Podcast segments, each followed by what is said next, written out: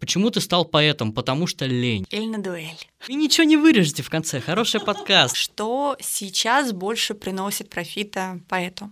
Да ничего не приносит. Ну, если не в рамках закона. Так и давайте таргет настраивать на староверов. Хорошая идея. Напоминаем, у нас не эротический подкаст. Про добро арт. Подкаст о тех, кто творит добро в искусстве, арт-индустрии и в рамках креативных профессий. Мы, Назар Колковец и Оля Жданкина, ищем свой ответ на вопрос, что же такое добро и можно ли им прославиться. В гостях у нас уже побывали актеры, режиссер, продюсер, руководители благотворительных организаций, художник, поэты, музыканты, и теперь мы ждем тебя. Расскажи о том, как через добро ты смог добиться успеха. Или о том, как тебе однажды пришлось сделать выбор в пользу добра. Может быть трудный, может быть противоречивый. И к чему это привело? Расскажи о своей профессии и о добре в ней. Может быть, ты детский писатель и знаешь о сказочном добре все? Может быть, ты космонавт и видел добро из космоса? Может быть, ты отец и читаешь своему ребенку книги, о которых хотел бы рассказать? Мы ждем вашей истории и вас. Ссылки в описании. Обязательно указывайте город проживания.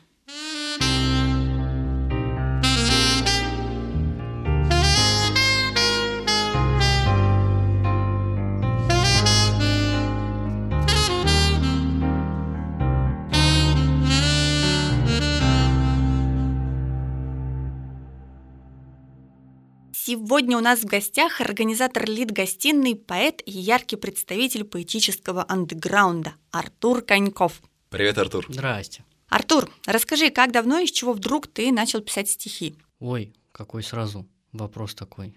Надо думать, сидеть. Ну, это да, это очень давно было, на самом деле. То есть я не могу понять, а откуда отчитывать? То есть для меня всегда странно, когда у поэтов спрашивают, когда вы написали первый стих, да, или там, со скольки лет вы пишете, и начинается, я написала свой первый стих в 6 лет. Я думаю, что-то там могла написать.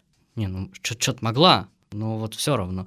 И очень-очень тяжело на это отвечать, потому что, допустим, я открываю то, что я писал пять лет назад, и такой, ой, может, это больше никогда никому не показывать? Вот вообще никогда никому. Но давайте, давайте возьмем, давайте возьмем 10 лет назад. То есть это, это уже старшая школа, даже не школа, уже не школа получается. Да, да, даже больше тогда возьмем. Давайте возьмем старшую школу, потому что там что-то начало становиться быть похожим на стихи отдаленно. И причины, по которой ты написал свое первое стихотворение? Смотрите, сначала были песни всегда были песни. Потом я стал более ленив, и мне показалось, что просто стихи писать намного проще.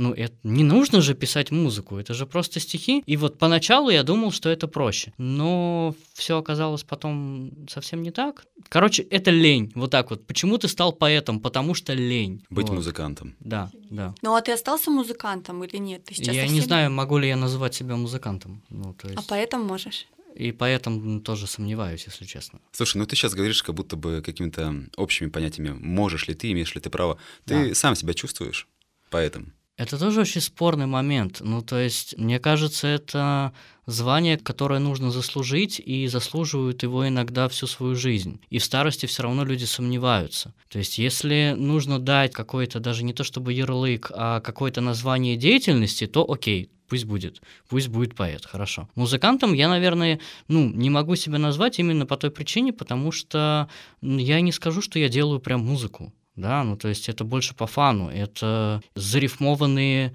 именно музыкальные те же самые стишочки на самом деле, потому что там в основном текст, там музыки-то мало, там четыре аккорда и биточек, все, там больше ничего нет. Поэтому, ну поэтому, наверное, могу, наверное, придется. А музыкантам нет, сомневаюсь. Такой ответ очень серьезного поэта. Мне кажется, что все поэты серьезные, они такие сомневающиеся. но ведешь себя просто как серьезный. Я замерз. А, извини. Сейчас мы, мы с вами поговорим минут 10, я согреюсь, и, и тебе придется много вырезать. Расскажи, пожалуйста, историю литературной гостиной. Как она появилась? Ты ее создал, не ты. Нет, это не я.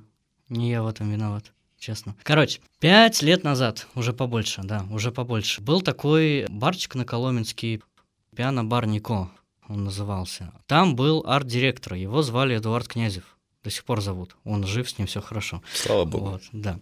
Его звали Эдуард Князев, и ребята думали, блин, а чем нам во вторник забить сетку? Вторник, ничего не происходит. И потом такие, а, ну мы ж типа стихи пишем. Давайте у нас по вторникам будет поэтически открытый микрофон. Сначала она как-то и называлась примерно так же банально, как называется сейчас. Типа там была не литературная гостиная, там был что-то там был просто какой-то открытый микрофон или поэтически открытый микрофон, что-то такое было. Недели две-три. Потом он ее переименовал в литературную гостиную. Собственно, я туда пришел. Пришел туда, самое смешное, даже не стихи читать, у меня там должен был быть концерт. И я пришел посмотреть просто площадку. Я случайно туда попал именно во вторник. Пришел в бар, ребята, а когда посмотреть, говорит, а вот там стихи сегодня, иди сходи. Я говорю, ой, стихи, прикольно. А я типа, я только, только недавно приехал на тот момент вообще в Питер, я такой весь мальчик такой, который по Есенину, и вот это вот все, захожу туда, а там прям Прям, прям, прям. А, ты, ты просила не говорить эти слова, да? А там, короче, в каждом тексте слово из трех букв. Я такой, что так можно было? Классно. И мне прям так понравилось, прям, прям так интересно стало. Вот, собственно, познакомились с Эдиком, а, начал тоже ходить на гостиную, стал резидентом гостиной. Потом,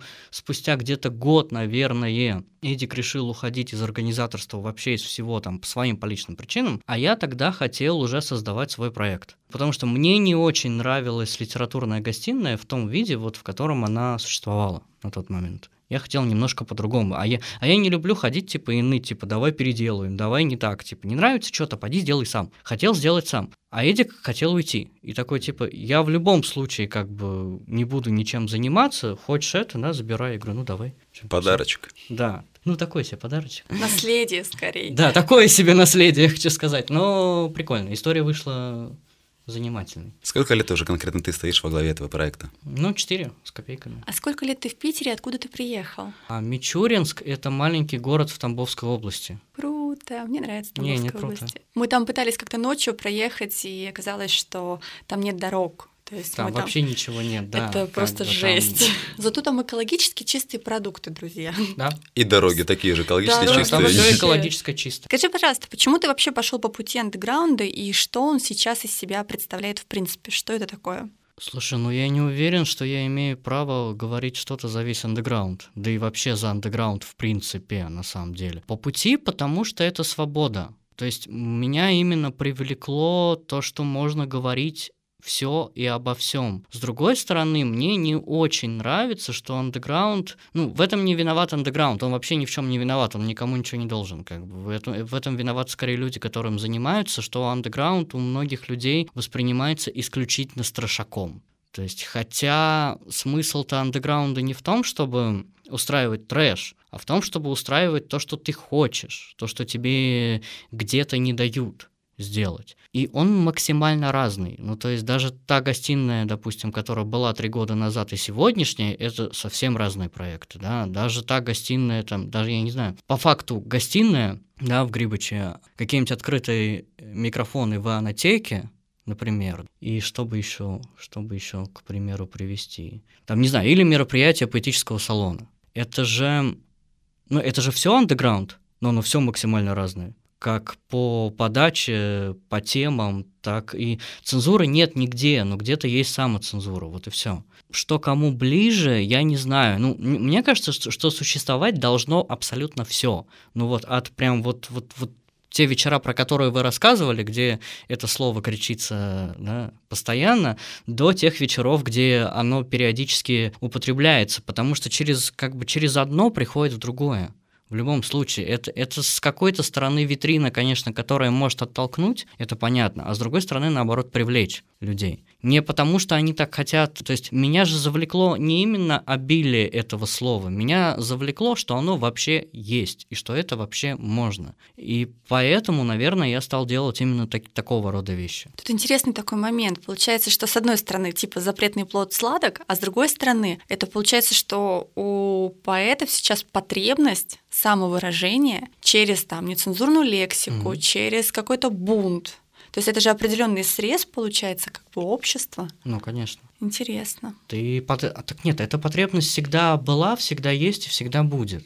Другое дело, что сейчас, мне кажется, ее намного меньше, потому что, ну, нет такого объема цензуры, который там был даже 10 лет назад. Ну, то есть, когда есть Моргенштерн, кого вы удивите словом из трех букв? Поэтому, мне кажется, это, ну, это абсолютно такая же, даже не то чтобы, ну да, социальная группа, да, как любая социальная группа, там, я не знаю, там, общество медиков, например, да, общество там юристов, и которые отражают в себе все процессы, да, массовые в том числе. То есть я не очень-то разделяю стереотип о том, что поэты, они какие-то очень особенные. Да нет, они такие же люди. Просто Абсолютно. они говорят. Ну, то есть, допустим, медик не будет писать в социальных сетях какой-нибудь ну, там, да, стих. Да, да.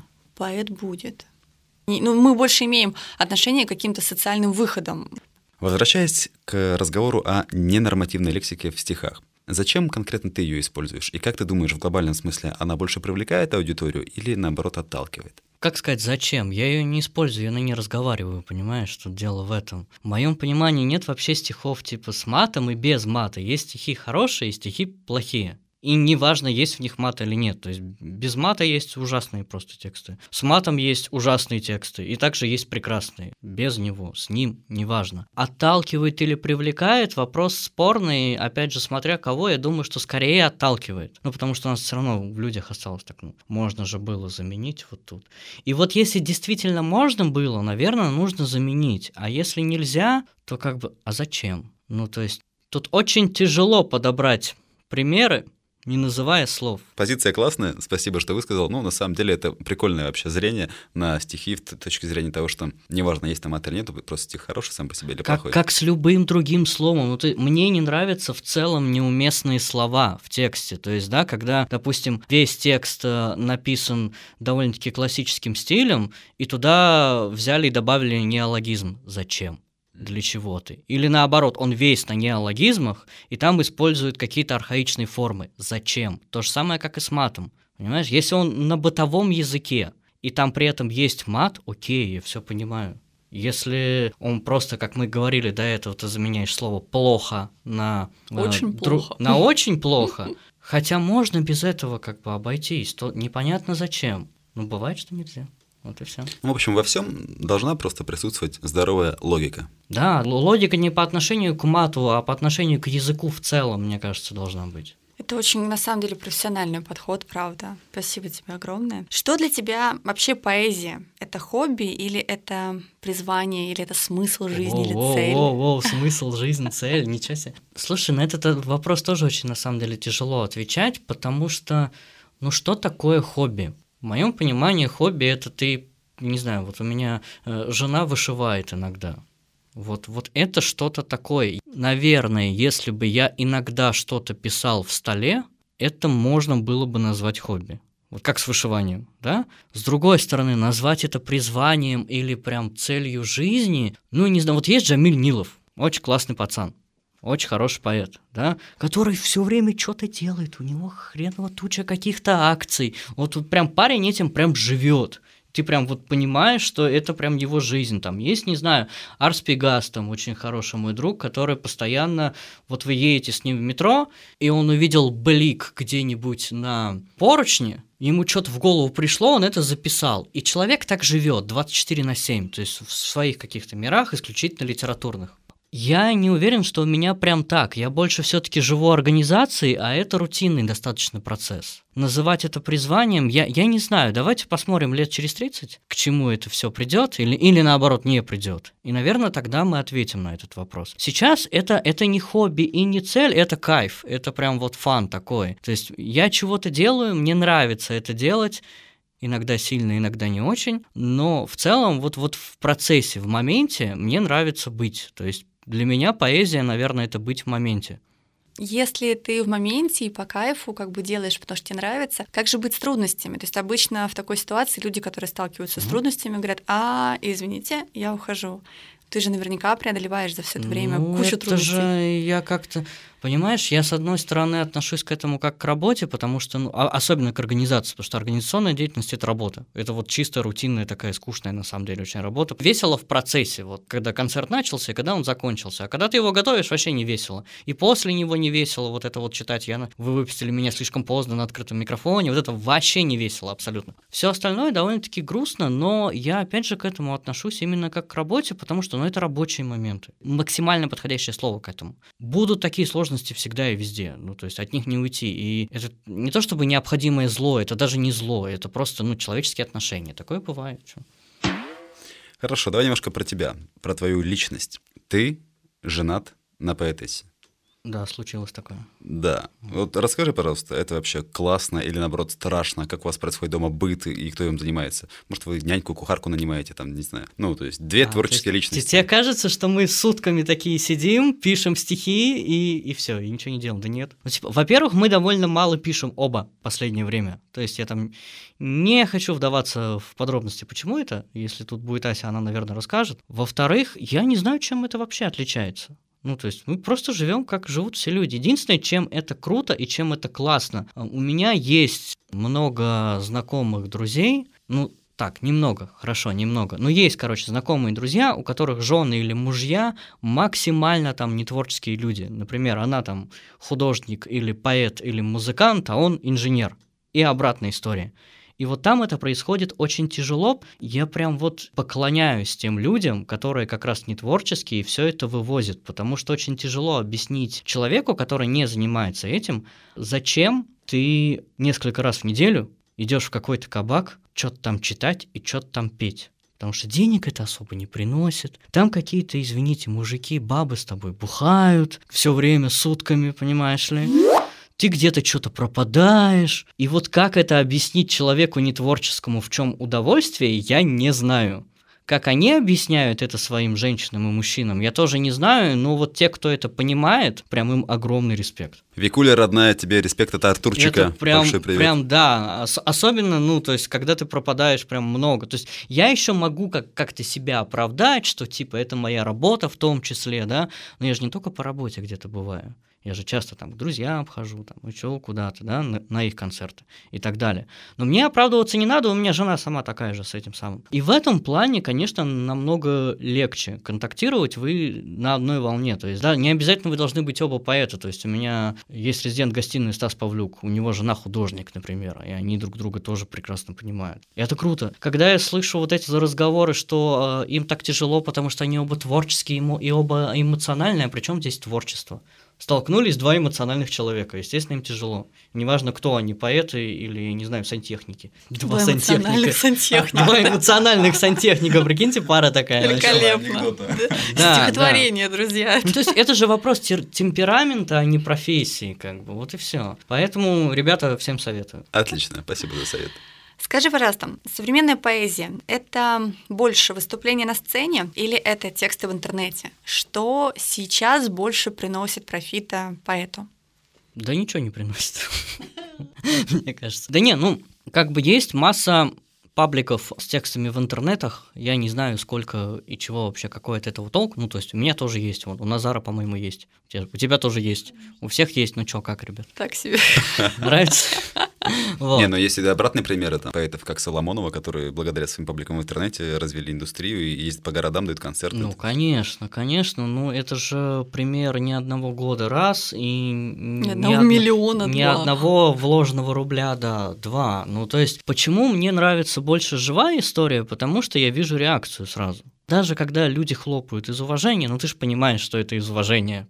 Ты все равно видишь реакцию. В интернете, ну, такое. Если не жалко, в принципе, денежек на то, чтобы себя прокачать, то, наверное, есть смысл. Если жалко, то я, я не знаю. И у меня вот есть паблик, я иногда что-то делаю, он вроде как растет очень такими маленькими-маленькими шагами, и ты такой, да ну его нафиг. Потом проходит время, и ты опять начинаешь его раскачивать. Ну, тут просто, чтобы раскачать паблик без вложения, нужно очень, на самом деле, много сил и нервов, потому что вкладывается в это очень много, а обратки сразу, да не то, что сразу, иногда годами нет. И это очень тяжело морально все это вот терпеть, потому что ты, ты все время выполняешь какие-то действия, ответа-то нет, и не понимаешь зачем. Но лучше делать, лучше делать, чем не делать. В любом случае, потому что всегда есть шанс внезапного случайного успеха.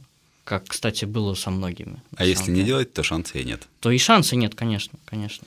Скажи, пожалуйста, такую вещь. Какая у тебя глобальная цель? Вот ты говоришь о том, что ты делаешь, продолжаешь делать. Есть какая-то глобальная цель, как у поэта, которую ты преследуешь? Но это что-то из разряда победы коммунизма, да, вселенского, она очень утопична. То есть, смотрите, был, было недавно пятилетие гостиной, и там было, сколько, человек 300. Вот хочется, чтобы, если мы проживем, или я проживу сам, не знаю, еще лет пять, то было бы хотя бы в 10 раз больше. Потому что мне, мне безумно хочется увидеть, как там условно стоит полный, там, не знаю, космонавт, например, хотя бы космонавт, да, несколько тысяч человек и слушают стихи. Прям очень интересно, возможно это, это или нет. То есть это возможно вроде как из поэтов, именно поэтов, да, мы сейчас не берем, допустим, Леху Никонову, который собирает больше панк-проектом, да, а из поэтов реально много собирает только Юлия Соломонова и Полоскова. Да. Все, нет у нас в стране поэтов, которые способны собрать больше тысячи человек. Их нету, их не существует. Вот хочется, чтобы существовали. Интересно, Дмитрий Быков, если бы просто устроил именно концерт поэтический, собрал бы или нет? Ну ладно. Слушай, они делали же с Мишей презентации. Помнишь проект «Был гражданин поэт»? Да. Где, собственно, Ефремов читал стихи Быкова. И да. вот я был на бесплатной презентации в буквоеде, и что-то там прям, прям вот, вот прям мало. Прям как-то так. А я боюсь, что дело не в том, что поэт не может собрать, а, к сожалению, нет пока таких инструментов, чтобы поэт собрал. Людям-то интересно. По крайней мере, ну, обычно вот у нас с наших выступлений реакция всегда классная. Типа, ой, мы не знали, так круто, а мы приходили. Ну так вот а в чем проблема с инструментами? Длинная история, но это в плане рекламы, продвижения ну, вот этого всего. Да. Ну так прям... это же не только для поэтов, это у всех. Да, да, да. Ну то есть как бы с инструментами все все хорошо. Сейчас самый дешевый таргет и вообще самая дешевая реклама в интернете, которая когда-либо была вообще в мире. Ну, то и есть... самая большая насыщенность контента. Да, да, но при этом высокая конкуренция. Ну, вы просто вдумайтесь, вот, чтобы вашу запись увидела тысячу человек, тысячу человек. Другое дело, отреагируют они или нет, да? Вам нужно 30 рублей. Не тысяч, 30 рублей. То есть, ну, когда такое было? Когда были такие ценники? Их не было. Ну да, из-за того, что конкурентов дофига, как бы, ну, ну увидит. Ну, увидит и увидит. Но инструменты есть, на самом деле. Вопрос просто средств. Согласна. Как, по-твоему, будет развиваться поэзия дальше? Куда шагнет? Я не знаю, мне кажется, это уже очень мертвый жанр на самом деле, и мы его пинаем. Не то, что она умирает, она умерла уже очень давно. Не потому, что она плохая. Просто, ну, представьте, там сто лет назад у вас был, я не знаю сколько, 10-15 видов развлечений, да, там сегодня вечером пойти на поэтический концерт или в филармонию, или футбол посмотреть. Или на дуэль. Да, да, ну то есть вот у вас условно есть там 10, 20, может 30 видов досуга на вечер. Сейчас у вас есть от, не знаю, начиная от полета в аэротрубе, заканчивая, как там люди нормально развлекаются, что они делают еще? Ну, на поэтические вечера. А, нормальные, не мы, а, нормальные. Заканчивая хорошо, поэтическим вечером, окей, Пусть будет так. У вас только музыкальных стилей десятки. И, естественно, поэзии очень тяжело в этой конкуренции. И будет тяжело, это нормально. Так же, как вот, ну, я не знаю, есть же какие-нибудь коллективы балалайшников. Балалайка это что, плохо, что ли? Это хорошо, красивая музыка. Сколько туда ходит это слушать? Ну вот, вот мы балалайшники, ребята, все. Староверы ходят, наверное, и частушки да, под балаки да, там. мы балалайшники. Слушайте, так давайте таргет настраивать на староверов, хорошая идея. Вдруг это наши ребята. Или на балалайшников, правда. Да, ну то есть ну, в, в этом нет ничего плохого, ничего хорошего. Это просто факт, и придет целевая аудитория. Ну и что, ну и что, что ее мало. Ну и пусть она будет, пусть ее будет мало. Ребята сейчас пробуют в театр некоторые, да, пробуют во всякие там иммерсивные жанры, да, вот может быть от этого что-то будет интересного. Когда поэзия становится театром, а чем она отличается от театра? Mm, я могу тебе объяснить. Мы как раз делали поэтический, ну, типа спектакль. У нас uh-huh. есть один именно спектакль там по мотиву маленького принца, а другой есть как бы перформанс, где мы танцуем и поем, и uh-huh. это только стихи. Это более на интуиции, на какой-то, на ощущениях. То есть все-таки в театре обычно есть какой-то сюжет, угу. есть там какой-то главный герой, а здесь у тебя каждое произведение это как бы отдельное, не ну, знаю, нет, ну, то есть я, это вот да, я понимаю, но это все равно уже пограничный жанр, да. и это уже тяжело сказать, а это что? Ну, согласна, да. Хотя вот такие, вот такие штуки мне нравятся, на самом деле, потому что, ну, это не банально хотя бы. Наш традиционный вопрос всем гостям. Что такое для тебя добро, для тебя как для поэта, что такое для тебя добро в поэзии? Это на самом деле было очень интересно. Сейчас, сейчас будет много слов, ладно? Можно? Давай. Незапикивательных. Посмотрим. Давай. Не, это было очень забавно. Первый раз, когда меня Назар позвал, мне, мне написал Назар и говорит, мы делаем подкаст с людьми, которые несут добро. У меня первая мысль, я здесь при чем? Ну, типа, я не очень, да, я, я не очень понял, почему вы меня позвали, ну ладно, окей. Ну, потому что я, в принципе же, люблю там, особенно раньше, сейчас уже, наверное, возраст, не знаю, сказывается. А особенно раньше, я же очень люблю там поддевать людей, ну, не людей, скорее, скорее классы социальные, вот, mm-hmm. поддевать, высмеивать, стебать. И для меня, я не знаю, насколько это добро, я поныть люблю, подушнить люблю, как бы, да, в стихах. И насколько это добро, вот очень большой вопрос. А что добро в стихах, я не знаю, мне кажется, что-то делать просто что-то делать. У меня есть одна аллегория, но я боюсь людей. Мне кажется, во, я понял, добро. Это не рассказывать вам, что, что такое добро, потому что если я сейчас сравню то, что у меня в голове, я обижу некоторых людей. Вот, а я не хочу обижать людей. То поэтому... есть добро это не обижать людей. Это не обижать людей, да. Но мне кажется, в первую очередь что-то что-то именно делать. Просто что-то делать, потому что это скорее даже к прошлому вопросу а, относится, а какой путь будет у поэзии вообще, что ее ждет.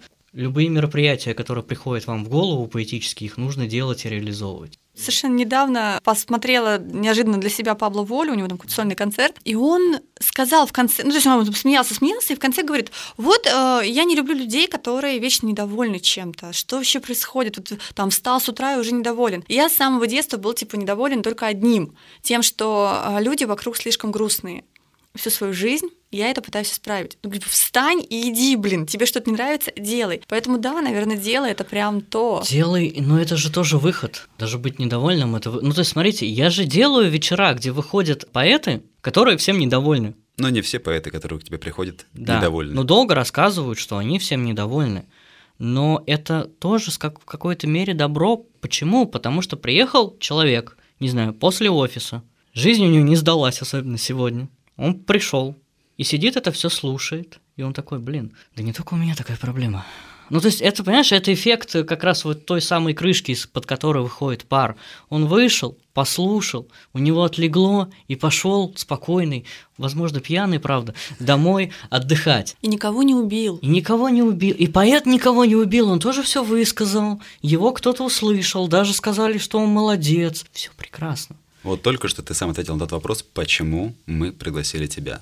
Ты ведешь сейчас тот проект литературный, который позволяет людям высказываться, выпускать пар и обретать аудиторию. Я просто все время сомневаюсь на тему того, добро ли это на самом деле. Вот ты вообще сомневающийся, мы поняли. Да, ты сомневаешься, да, ты я поэт. вообще во всем сомневаюсь по жизни, да. Ну, на самом... Не, ну это такое... Это не то чтобы добро с кулаками, нет. Это добро с острым языком, вот так. Напоминаем, у нас не эротический подкаст. Если бы ты мог сделать что угодно, невзирая ни на деньги, ни на связи, ни на что, просто что угодно, для современной поэзии, что бы ты сделал? Ничего себе, это ну, нужно неделю думать, ребят, вы понимаете? То есть у меня есть э, любое количество денег, да, условно? Вообще все, вот просто ты ну, с волшебной ресурсов, палочкой. Ресурсов. У да? тебя есть борода Хатабыча. Что угодно. И голос Джигурды. Да. Нет, есть реально огромное количество денег, то их можно начать раздавать ребятам на продвижение. Очень многим ребятам на продвижение, потому что есть масса пабликов, и людей, которые не то чтобы пишут стол, ну, то есть там ты открываешься, там смотришь 200 подписчиков, ты читаешь его стихи, и ты понимаешь, что ты никогда в своей жизни такого не напишешь. Угу. Парень там или девушка не очень в это умеют и не очень в это хотят, если честно. Ну, в продвижение. Угу. И вот я бы реально, да, даже не то чтобы деньги раздавал, я бы раздавал рекламные платформы. Ну, то есть, условно, я мог сесть сам, за вас, ребята, я сам вам сделаю таргет, я все за вас сам настрою, только выходите и выступайте. Все. Ты бы стал продюсером. Да, наверное. Но это не точно. Ну, на самом деле, твой ответ сейчас похож ну, на я, эту роль. Да, да, да, да. Я, в принципе, слушай, я, я не могу, так же, как я не могу назвать себя поэтом, я не могу назвать себя продюсером, потому что это слишком громкое слово, это про другие бюджеты немножко, да, но, по сути, как бы любой маленький организатор, он маленький продюсер, потому что он этим и занимается, как бы у него жизнь такая нелегкая. Он берет людей и пытается сделать что-то из них интересное, если им хочется. Подрастающий продюсер. Это прям название для нашего выпуска с Артуром. Маленький продюсер. Литл.